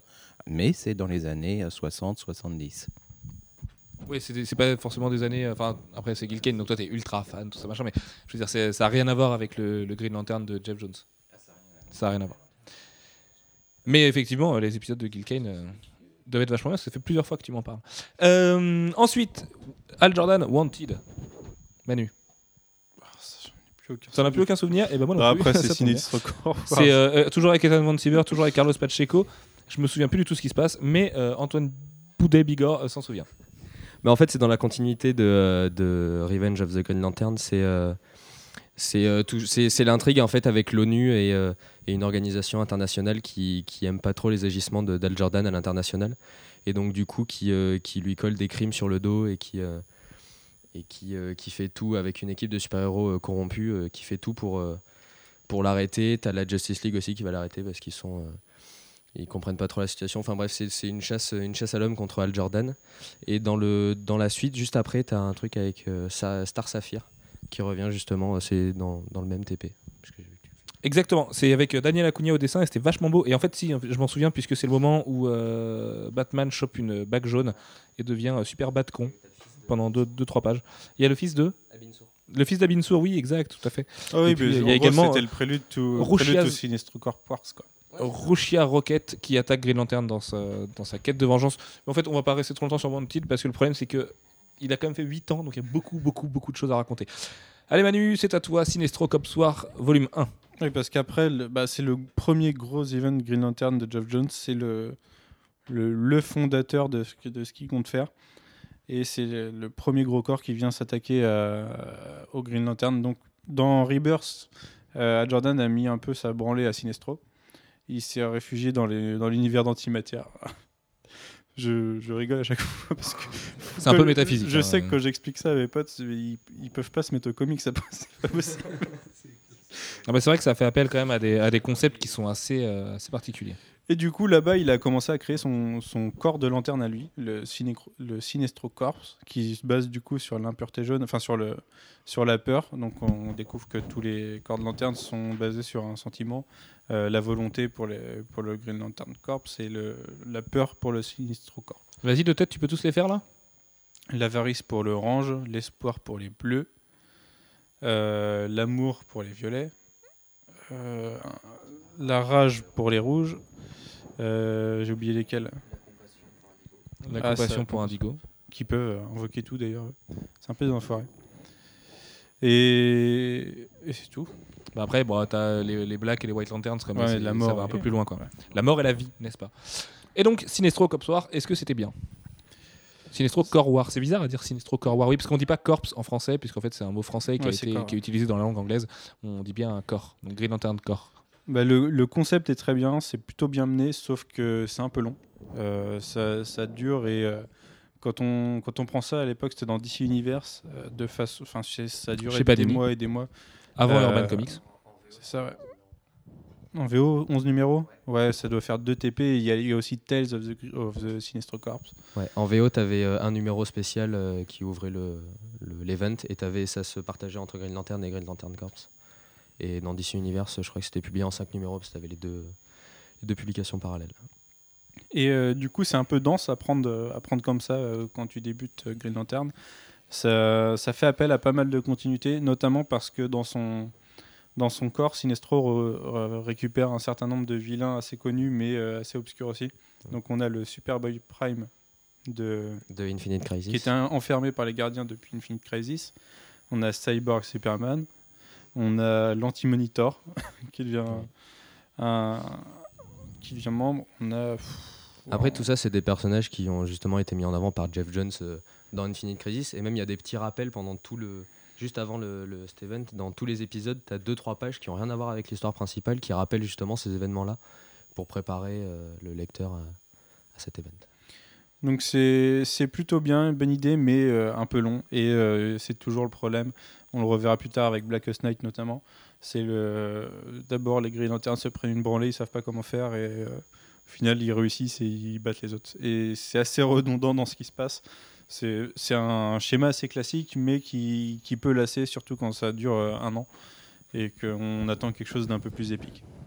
Tout à fait. Méga chef-d'œuvre incoming, puisque juste après Tales of the Sinestro Core War, on a eu Secret Origins avec Ivan Rice, et que ça, bah, pour moi, c'est vraiment. Bah, c'est le- les nouvelles origines de Hal Jordan. Voilà, c'est le, Les le- horreurs. le- le truc que Jeff Jones se sent obligé un peu de faire à chaque fois qu'il reprend une série, mais bon, euh, il aime beaucoup ça. Et l'avantage, c'est qu'il le fait plutôt très très bien, parce que on- Superman Secret Origins, c'était plutôt pas mal du tout avec Gary Frank non plus. Et donc Secret Origins avec Ivan Rice, Manu, qu'est-ce que ça nous raconte? Bah, on nous raconte les origines de- d'Al Jordan, son, son- la mort de son père, comment il est devenu pilote, sa rencontre avec Abin Sur. On découvre pourquoi Abin Sur avait un vaisseau. Et ça, euh, je, sais que vous- si vous avez regardé les, tout ce qui ne va pas dans le film Green Lantern en 6 minutes, euh, il y a notamment le fait qu'Abin Sur il a un vaisseau alors qu'il n'y a aucune raison. Et on apprend là qu'il transportait Atrocitus et qu'il s'est fait tuer euh, par Parallax. Ah, je sais. Je sens Secret Ne regarde pas avec ses yeux, je ne sais pas quoi te dire. Il s'est fait- Non, par Atrocitus ou par Parallax du coup Par Atrocitus, nous dit Bigard. Sachant que Secret Ok. Origins est quand même euh, l'inspiration plus que principale du film euh, Green Lantern qui a été Ouais, adapté au cinéma par Martin Campbell. film. Oui, c'est parce que c'est Parallax qui le tue dans le film. Voilà. Même si, euh, oui. Enfin, Parallax dans le film, c'est un scandale, donc n'en parlons pas. Et euh, voilà, c'est les nouvelles origines. C'est c'est pas c'est pas révolutionnaire dans le sens où ça refait pas tout, mais on apprend des choses en plus et c'est surtout très bien écrit, très bien dessiné. C'est bien écrit, bien dessiné, tout à fait Manu. Euh, Pardon, ça refait pas tout. Euh, Allez, oh, bah oui, non, c'était vachement bien Secret Origins, je suis tout à fait d'accord avec toi, et c'est vraiment un truc que vous devez lire, sachant que le bon plan, c'est que Panini l'a ressorti pour pas cher du tout avant de céder la licence 9,95€, euh, parce qu'il n'y a pas de 99 chez Panini, euh, juste avant de céder la licence à Urban Comics, et du coup, vous pouvez le trouver encore à pas cher aujourd'hui un peu partout, donc euh, voilà, sautez dessus. Euh, ensuite, Manu, Rage of the Red Lanterns. En fait, on a deux arcs, on a Rage of the Red Lanterns et, euh, et Agent Orange, Agent, je sais pas comment on le dit. hein. Alpha Lantern, c'est pas dans Green Lantern Corps plutôt? Les, les Alpha Lanternes, c'est deux épisodes juste après le, Sinestro euh, Core War et euh, qui se déroulent après, euh, évidemment. Enfin, il y a eu deux épisodes là-dessus sur les Alpha. Il y a eu euh, Secret Origins et ensuite il y a eu Rage of the Red Lantern et Agent Orange. Mais tout ça, tout est, tout Enfin, ça est dans le même c'est le, et c'est la mise en place du, de la police des polices des gardiens Ouais. des, du, du Green Lantern Corps, ceux qui vont venir juger ceux qui font pas bien leur boulot, Euh, qui sont un petit, du coup, qui abandonnent leur, enfin, leur part d'humanité et qui et deviennent, qui juste, viennent des, juste des, man, des Manhunters, des en juges fait. et bourreaux. Et oui, ça rappelle un peu ce qu'étaient les Manhunters. Et euh, on les revoit d'ailleurs plus tard dans la, dans la série actuelle euh, où, où se faire juger eux-mêmes parce que c'est pas forcément bien ce qu'ils font. Euh, du coup, après ça, oui, on a. Bah, c'est un peu le, là le Power Ranger style où, euh, où Al Jordan va maîtriser euh, les, les bagues oranges, les bagues jaunes, les bagues bleues, les bagues rouges. Je sais pas s'il maîtrise la bague jaune d'ailleurs. Mais euh, voilà, c'est un peu. Il, il teste l'arc-en-ciel, on va dire. C'est pas la meilleure période de Green Lantern. Ça, a été un peu longué à ce moment-là. Et ça mène surtout euh, à Blackest Night, euh, qui sera le dernier gros. Enfin, avec Brightest Day, le dernier gros événement Green Lantern, même si c'était- censé être un crossover d'ici, mais c'était le crossover Green Lantern qui allait, sans le vouloir, finir la, la période pré-New 52. C'est ça en fait, c'est qu'il met en place tous les, tous les différents corps. euh, il a déjà lancé l'idée, mais là il rentre vraiment dans l'application à expliquer chaque corps euh, quel est son pouvoir. Et, euh, Du coup, ça part un peu dans tous les recoins de l'univers euh, avant de se rejoindre pour. euh, pour et l'idée était surtout d'introduire Brightest Day. Euh, malheureusement, la fin de Brightest Day, c'est un, un event génial, mais la fin est gâchée par le fait que derrière il y a Flashpoint et il y a New 52 et qu'on Et en surtout, un épilogue de merde à Brightest Day, putain, c'était incroyable pendant euh, tous les numéros. L'Aftermath. Ouais, l'Aftermath qui était, qui était une bouse, mais sans nom. Et c'était vraiment triste. Euh, Blackest Night qui vient de ressortir aussi chez euh, Urban Comics, donc on est sur le point Amazon. Et Brightest Day qui va ressortir tout bientôt. Donc Blackest Night, c'est le c'est Black End qui s'attaque, qui, qui, qui fait euh, s'élever les, les morts et avec des comment des Black Rings, je sais pas comment. Oui, oui, des, des- ouais, ouais, des anneaux noirs euh, de, la Black anneaux noirs Lantern. en, en français. Voilà, il est, il est amoureux, j'en sais rien, mais il est amoureux de, de, de la mort, ce monsieur. Il aime bien aussi Necron, un gros vilain, qui va se réveiller. Et en fait, c'est beaucoup plus qu'un événement Green Lantern. C'est vraiment un événement d'ici. Enfin, c'était vraiment vendu comme événement. L'idée, c'est qu'il y a beaucoup de, il y a beaucoup des héros morts qui sont ramenés à la vie par, par, les- par, des, par des bagues, pas par des blagues, Euh, Désolé. Peut-être des blagues qui déterrent des gens, hein, euh, on sait pas. hein. Et euh, la moitié. La moitié de l'event euh, sert à montrer que les Green Lanterns euh, et les lanternes individuellement sont, pas, sont impuissantes contre les Black Lanterns. Et on se rend- il y a un Deus Ex Machina à un moment où ils se rendent compte que si deux corps de lanternes différentes attaquent en même temps un, un Black Lantern, alors ils peuvent le battre. Et en particulier les plus lumineux. Et, euh, mais c'est aussi l'introduction des, euh, des Indigo, des, euh, des Blue Lanterns, euh, qui étaient encore des choses qui étaient euh, pas réellement introduites avant. Alors Euh, les Indigo ils sont cool, ils peuvent, euh, ils peuvent invoquer n'importe quelle couleur. Et les Blue Lanterns ils sont cool parce qu'ils peuvent recharger les, les- toutes les lanternes. euh, comme ça, en étant à proximité d'une lanterne, ils peuvent la recharger. Et du coup, c'est assez pratique. ouais, euh, par la suite, hein, ouais. T'as un deck vert et bleu.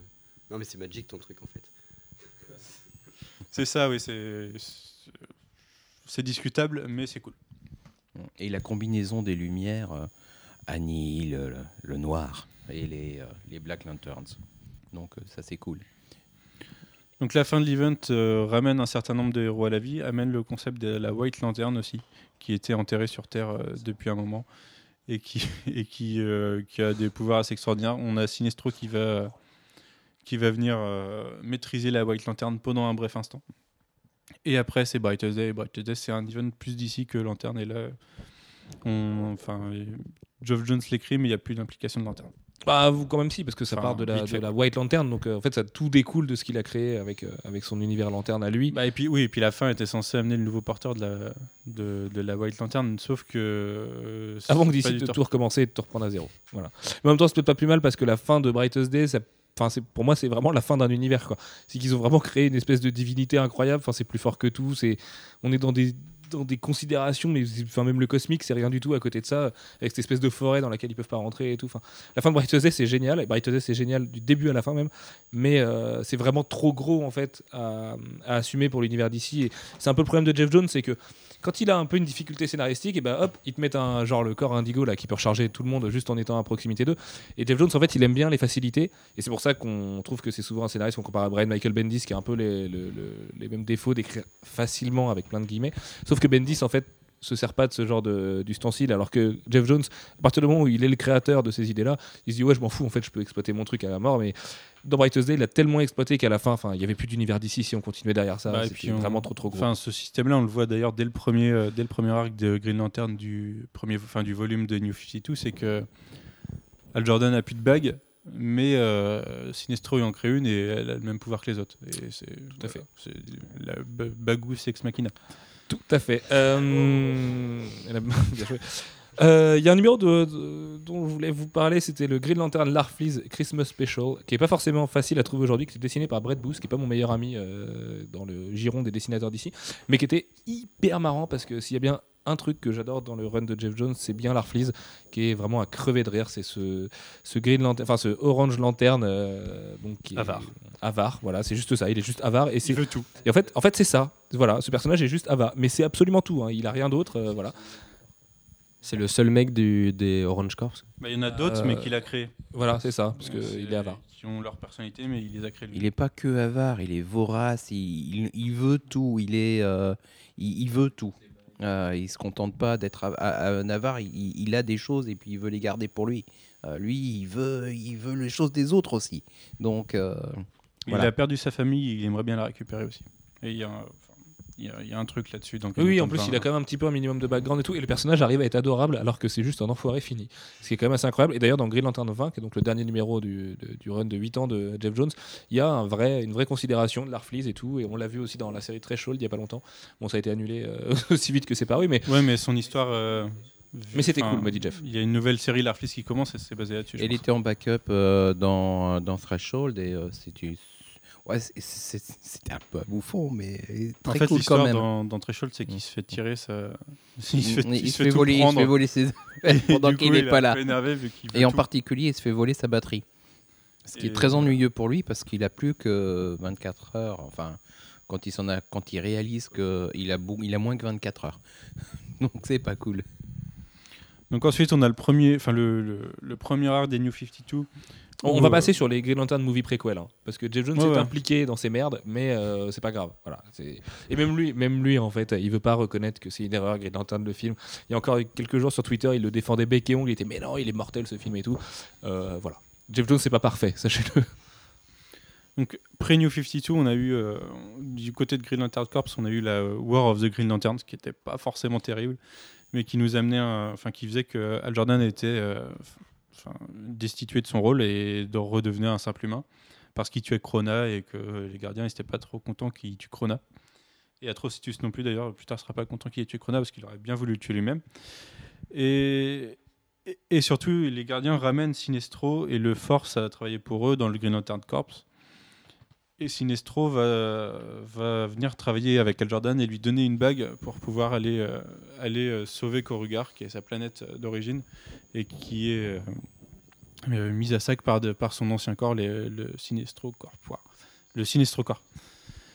Et voilà, c'est un super arc. On voit Al Jordan et Sinestro travailler ensemble. C'est plutôt émouvant parfois. C'est hyper bien écrit. Ils ont une histoire qui est balèze, bah, comme Sangoku et Vegeta en fait. En fait, ça fait une, ça fait une pause dans l'action et on a, là, ça devient vraiment psychologique. Et une bonne partie de la, de la série jusqu'à maintenant en fait, est, est basée là-dessus. Après, on a l'event qui arrive et forcément. La ça- série ça se finit même là-dessus finalement. Mais bon, Ouais. on va rien vous spoiler parce que vous êtes peut-être lecteur VF, mais la, la relation euh, Al Jordan et Sinestro, c'est vraiment ce qui a commencé son run il y a, en 2004, c'est ce qu'il conclut en 2013, et euh, on en a eu beaucoup, beaucoup en attendant. Mais c'est marrant ce côté buddy movie euh, qui devient sérieux de temps en temps. Des, des fois, t'as l'impression qu'ils se marrent un peu, tu vois, c'est deux, deux grilles de lanterne, ils se baladent et tout, ils font les cons dans l'espace, c'est un peu des super flics. Mais des fois, quand ils se parlent, tu sens que c'est un peu plus sérieux, et quand Sinestro il parle de Korogar, tu sens vraiment pourquoi le mec il est méchant. Quoi. Bah, il n'est pas spécialement méchant, il est attaché à sa planète d'origine. Et quand, Enfin, il, il quand est quand même un peu retourne têtu dessus, à tendance violente, donc euh, c'est un peu un méchant quoi. ouais, mais quand il retourne dessus, on voit, on voit pourquoi. euh, Enfin, ce il sait que ça a pas- qu'il a, qu'il aurait pas dû faire ce qu'il a fait. Il, il nous explique pourquoi il l'a fait. Et c'est, enfin, c'est c'est plutôt émouvant et et je vais pas spoiler ce qui se passe dans Wrath of the First Lantern, mais il se passe des choses qui on, on comprend ce qui lui arrive après. Ça vient de commencer, Wrath of the First Lantern là en, en VF. En VF, Il y a ça Simon Baz qui vient d'arriver là, là, avec Green Lantern Ça 13. doit commencer, ouais. Donc ça commence le mois prochain, a priori. Ou dans deux mois, peut-être. bientôt. C'est ouais. peut-être le Très 15. bientôt. Je sais plus à le 15. combien ça commence, mais Oui, parce que au passage aussi, euh, Jeff Jones donc a créé un nouveau Green Lantern. Il y a prescription parce que c'est sorti en VF. On peut vous en parler. Il s'appelle Simon Baz puisque comme euh, Jeff, euh, Jeff Jones, Al Jordan et Sinestro sont partis faire leur truc un peu dans leur coin. Euh, du coup, il a créé Simon Baz sur Terre et un personnage dont on se resservira peut-être un jour ou pas. Ah bah il est censé, bah, enfin son avenir est dit dans Green Lantern 20 et il est censé intervenir à un moment où il y a certains héros qui sont plus trop là. Et, euh, bah soit c'est ce qui va arriver, soit ce qui va arriver dans Forever Evil, soit ça arrivera jamais et il ouvre la porte à rien. Tout à fait. Justement, Mais- parlons-en de ce Green Lantern 20 Manu, puisque en fait, euh, Green Lantern 20 qui était donc vendu 8 dollars, qui, qui concluait dans un premier temps Wrath of the First Lantern de manière très discutable, euh, c'est vraiment les adieux de Jeff Jones au personnage de Green Lantern et à l'univers de Green Lantern. Et en fait, à la fin, sans vous spoiler, euh, Jeff Jones nous raconte la vie de tous les personnages majeurs de son univers.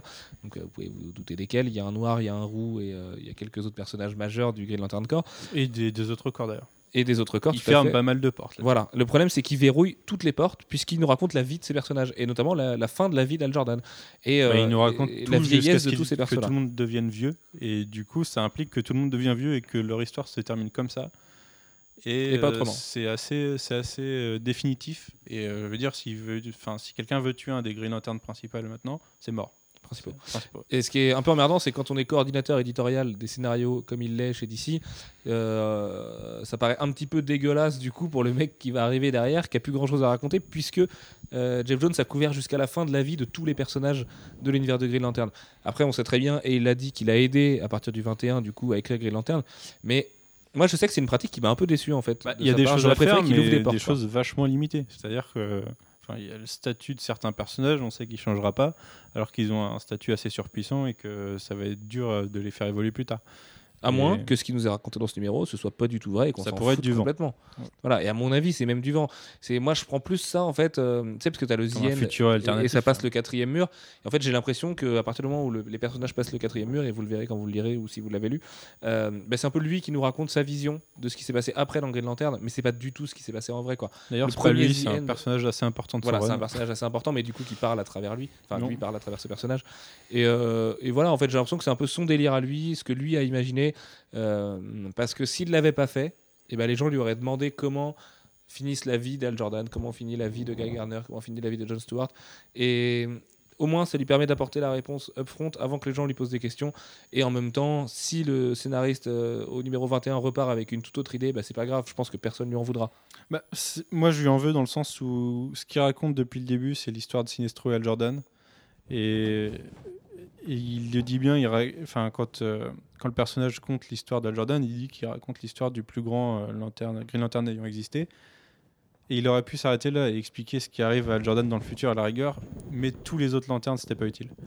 Et il Ouais, aurait mais pu même, même Al la- Jordan, c'était pas hyper utile. Enfin, quitte à le faire pour Al Jordan, autant le faire pour tout le monde à la rigueur. Moi, j'aurais préféré qu'il qu'il ferme la page, parce qu'en plus, on a vraiment l'analogie d'un bouquin, tout ça. Et puis que le scénariste derrière se débrouille finalement. Enfin, c'est pas grave de laisser son bébé vivre. De toute façon, son nom est associé jusqu'au numéro 20. Donc, si même le mec derrière fait de la merde, et ben c'est pas Jeff Jones qui sera crédité pour la merde que le mec va faire. Donc, euh, c'est en ça que je trouve ça un peu bizarre aussi de fermer les portes quand même. Non, mais enfin, il aurait pu être considéré comme malhonnête de laisser un truc ouvert après 7 ans de travail, 8 ans. C'est ce que font tous les scénaristes finalement. Donc euh, regarde Bendis après les Vengeurs, il a laissé des portes euh, plutôt ouvertes alors qu'il y avait un relaunch derrière. Donc, euh, bref, Moi, ce que je trouve, c'est que ce numéro 20 est gâché par le fait que ça conclut un arc qui était absolument nul. qui est sûrement le plus mauvais, ouais. Et en fait, depuis le numéro 1 de, de Green Lantern dans les New 52, on voit que les gardiens, ont- enfin, les gardiens commencent à élaborer un plan pour euh, se débarrasser du Green Lantern Corps et euh, lancer une troisième armée. Donc après les Manhunters, après le Green Lantern Corps, euh, il, lance la, la Sword Army qui a été euh, qui a été balayée il y a quelques numéros avant d'ouvrir sur Wrath of the First Lantern. Qui est balayé dans le numéro 20. Ouais, L'arc précédent, du coup, se finissait, enfin, finissait pas vraiment. Ça ouvrait sur Wrath of the First Lantern, c'était un peu décevant. Mais ce- celui-ci, c'est. Enfin, Ah bah là, ça va nul. vite. Ça va très très vite. euh, En fait, le euh, pire. Maintenant, ça va, ça va pas vite quand tu lis les quatre séries, en fait. Euh, Il y aurait eu que Green Lantern, ça aurait pu passer. Mais il y a. Moi, j'ai lu que le 20. hein. Oui, mais il y a Du Red. Lantern. Oui, mais du coup, le, le- le vilain principal, Volsum, fait un, un schéma assez répétitif dans toutes ces séries avec tous les personnages. Et il y a deux ou trois numéros de chaque série qui sont le même schéma répété tout le temps. Et c'était pas utile et surtout, c'est très lassant. Et on aurait pu en avoir un et c'était réglé. Et. Je sais pas si c'est Geoff Jones qui l'a imposé, mais en plus, lui, il s'en affranchit un peu dans Green Lantern et, dans le, et il l'impose aux autres séries. C'était assez dommage et ça m'a vraiment, vraiment gâché cette fin de run. Je, du coup, je suis assez content que ça se termine et que, y ait la- enfin, que quelqu'un d'autre vienne tenter sa chance parce que c'est vraiment décevant. Alors Oui. que Sullivan meurt dans ses mains. Ah non, pas du tout. Euh, ouais, et ben écoutez, je crois qu'on a fait un petit peu le tour. On va faire un petit tour de table puisque Alex Lecoq et Alfro euh, se sont euh, plutôt tus ce soir et vont nous donner leur avis. Première question des deux questions bêtes de ce soir. Alfro, elle est pour toi. Qui est le véritable héros du run de Jeff Jones sur Green Lantern, selon toi? Euh, bah, vous avez déjà répondu, euh, c'est Sinestro.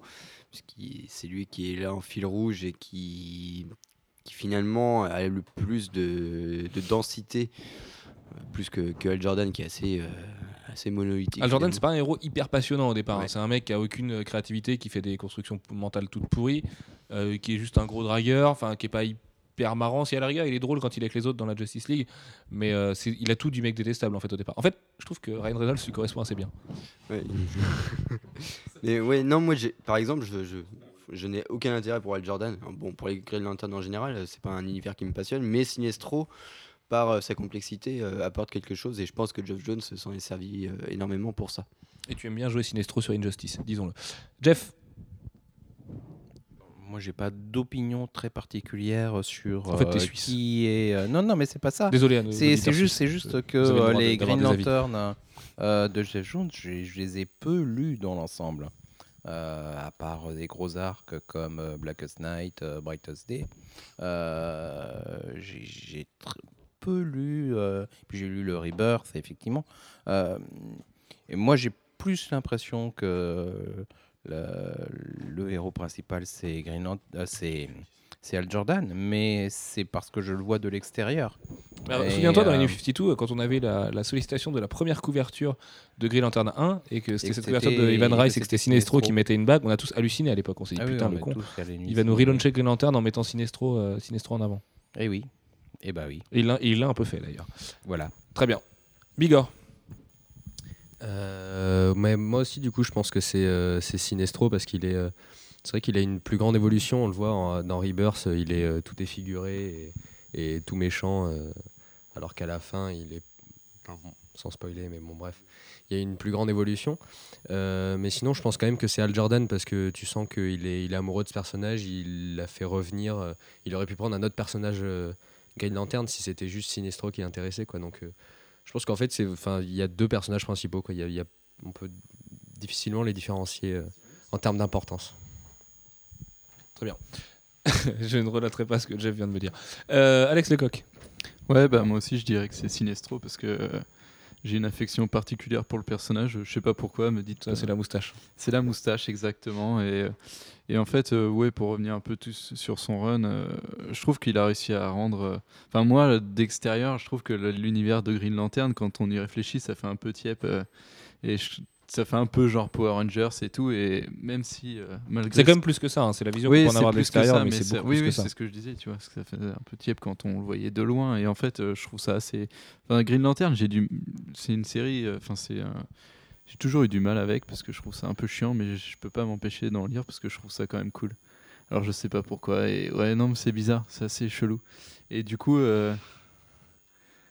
tu me regardes avec Ah non, non, non, mais je une t'écoute. euh, incompréhension totale. Oui, oui, enfin, ça change pas de tous les jours. Mais... Ouais, ouais, et non, oui, oui, c'est vrai que je suis trop bizarre. Mais du coup, ouais, euh, Sinestro, je sais pas pourquoi, j'aime bien ce personnage. Et puis je trouve que moi, j'aime bien les personnages un peu méchants et, et qui, qui euh, quand il y a des histoires de rédemption et tout, je trouve ça assez cool. Et du coup, euh, je l'aime bien. Mais c'est vrai qu'à côté d'un, et comme il est à côté d'un personnage aussi, enfin fade comme euh, que je trouve fade comme Al Jordan, il peut que être mis en avant, tu vois. Très bien. Manu Moi, je vais tricher. En fait, je pense honnêtement que c'est les deux. Et que s'il a ramené Al Jordan, c'est que pour mettre en avant Sinestro, il faut Al Jordan. Et pour mettre euh, en avant Al Jordan, il faut Sinestro. Exactement, c'est la nuance dont je parlais tout à l'heure quand tu me disais c'est leur, euh, la question. c'est- enfin, c'est la relation, euh, leur relation d'amitié à la base et de, de mentor-élève qui, enfin, Al Jordan va C'est la mettre, bromance à l'état pur. ouais, va, va, va ramener le meilleur chez Sinestro et on le voit dans la nouvelle série Green Lantern dans les, dans les deux premiers arcs. Et Sinestro va mettre en, avant ce qui va pas chez Al Jordan et pourquoi, comment il pourrait mieux réussir sa vie. Et on lui dit, enfin, quand il voit sa relation avec Carol et qu'il lui montre euh, pourquoi, pourquoi il déconne, euh, c'est absolument génial. Et ça, la, dernière phrase que Sinestro, enfin la dernière conversation entre Sinestro et Al dans, le numéro 20, elle est absolument parfaite. Et, pour moi, c'est ça, c'est ça qu'il a voulu explorer et c'est juste que ça a été long à mettre en place, mais c'est absolument magnifique. Très bien. Est-ce que tu crois pas que Al Jordan il pourrait faire un rasoir avec sa bague et raser la putain de moustache de Sinestro qui serait quand même beaucoup moins laid avec sa moustache affreuse? Ouais, mais on le reconnaîtrait plus après. Bon, oh, oui, enfin si, si, tu rases la moustache avec le coq, je suis capable de le reconnaître dans la rue a priori. Oui, quoique, c'est vrai. En même temps, il est rose, c'est vrai. Allez, on va finir, messieurs, avec la deuxième question. Quel est le meilleur arc de Jeff Jones sur Green Lantern? Vous avez deux secondes. Manu. Pour moi, c'est le premier des New 52. c'est le- la- la- Ok, c'est fini. Alex Voilà. Lecoq? Moi, je dirais que c'est Secret Origins parce que c'est un des premiers trucs de Green Lantern que j'ai lu et ça m'a introduit l'univers. Très bien. J'avais- Oh, beaucoup. Euh, Revenge of the Green Lanterns. Ok, moi ce sera Secret Origin aussi, pour les mêmes raisons que Alex Lecoq. Oh, le copieur, le con. Euh, Jeff Alfro, je sais pas, qui veut Bon bah moi ça sera et c'est pas et c'est pas du Green Lantern du, du coup enfin c'est c'est dévié du Green Lantern. c'est Ok, merci. Alfro. non, non, je déconne, je déconne, non mais vas-y. Donc c'était Brightest Day et je pense qu'on répond tous les deux pareil. Ok, très bien. Donc vous êtes les mêmes choses. Enfin, pas, pas dans la vie. Euh, C'est que vous avez non, le ouais, même non, avis. non, je pense pas, non. Très bien. Bon, sur ce, c'était un peu n'importe quoi ce podcast. Sur ce, on vous dit à la semaine prochaine pour un podcast consacré à DC et à la peut-être décadence. Tiens, non, DC, décadence, il y a D, c'est dans les deux. Euh, et pourquoi, depuis quand, est-ce que ça va pas Déchéance aussi, merci Manu, quel vocabulaire. Euh, bref, on va passer une heure et demie la semaine prochaine à essayer un petit peu de décrypter euh, d'ici depuis quelques temps. Voilà, on est désolé pour ce podcast et on vous fait plein de gros bisous. On espère que vous aurez appris des choses sur Green Lantern. On vous aime très fort et Manu fait plein de bisous. Et ce podcast, il faut le dire, était dédicacé à Pascal Tisserand, euh, l'un des associés de Jeff à Plein Rêve, qui est sûrement le plus gros fan de la galaxie de Green Lantern, bien devant Jeff Jones, à mon avis. Manu, tu voulais ajouter quelque chose? Salut. Ah bon, c'est c'est tout? Tu veux pas faire une dédicace à quelqu'un? C'est pas Ah non, c'est l'avant-dernier podcast avant que tu te maries Ah non, parce qu'on va en faire plein, c'est vrai qu'on va en faire deux pour la semaine Superman et tout.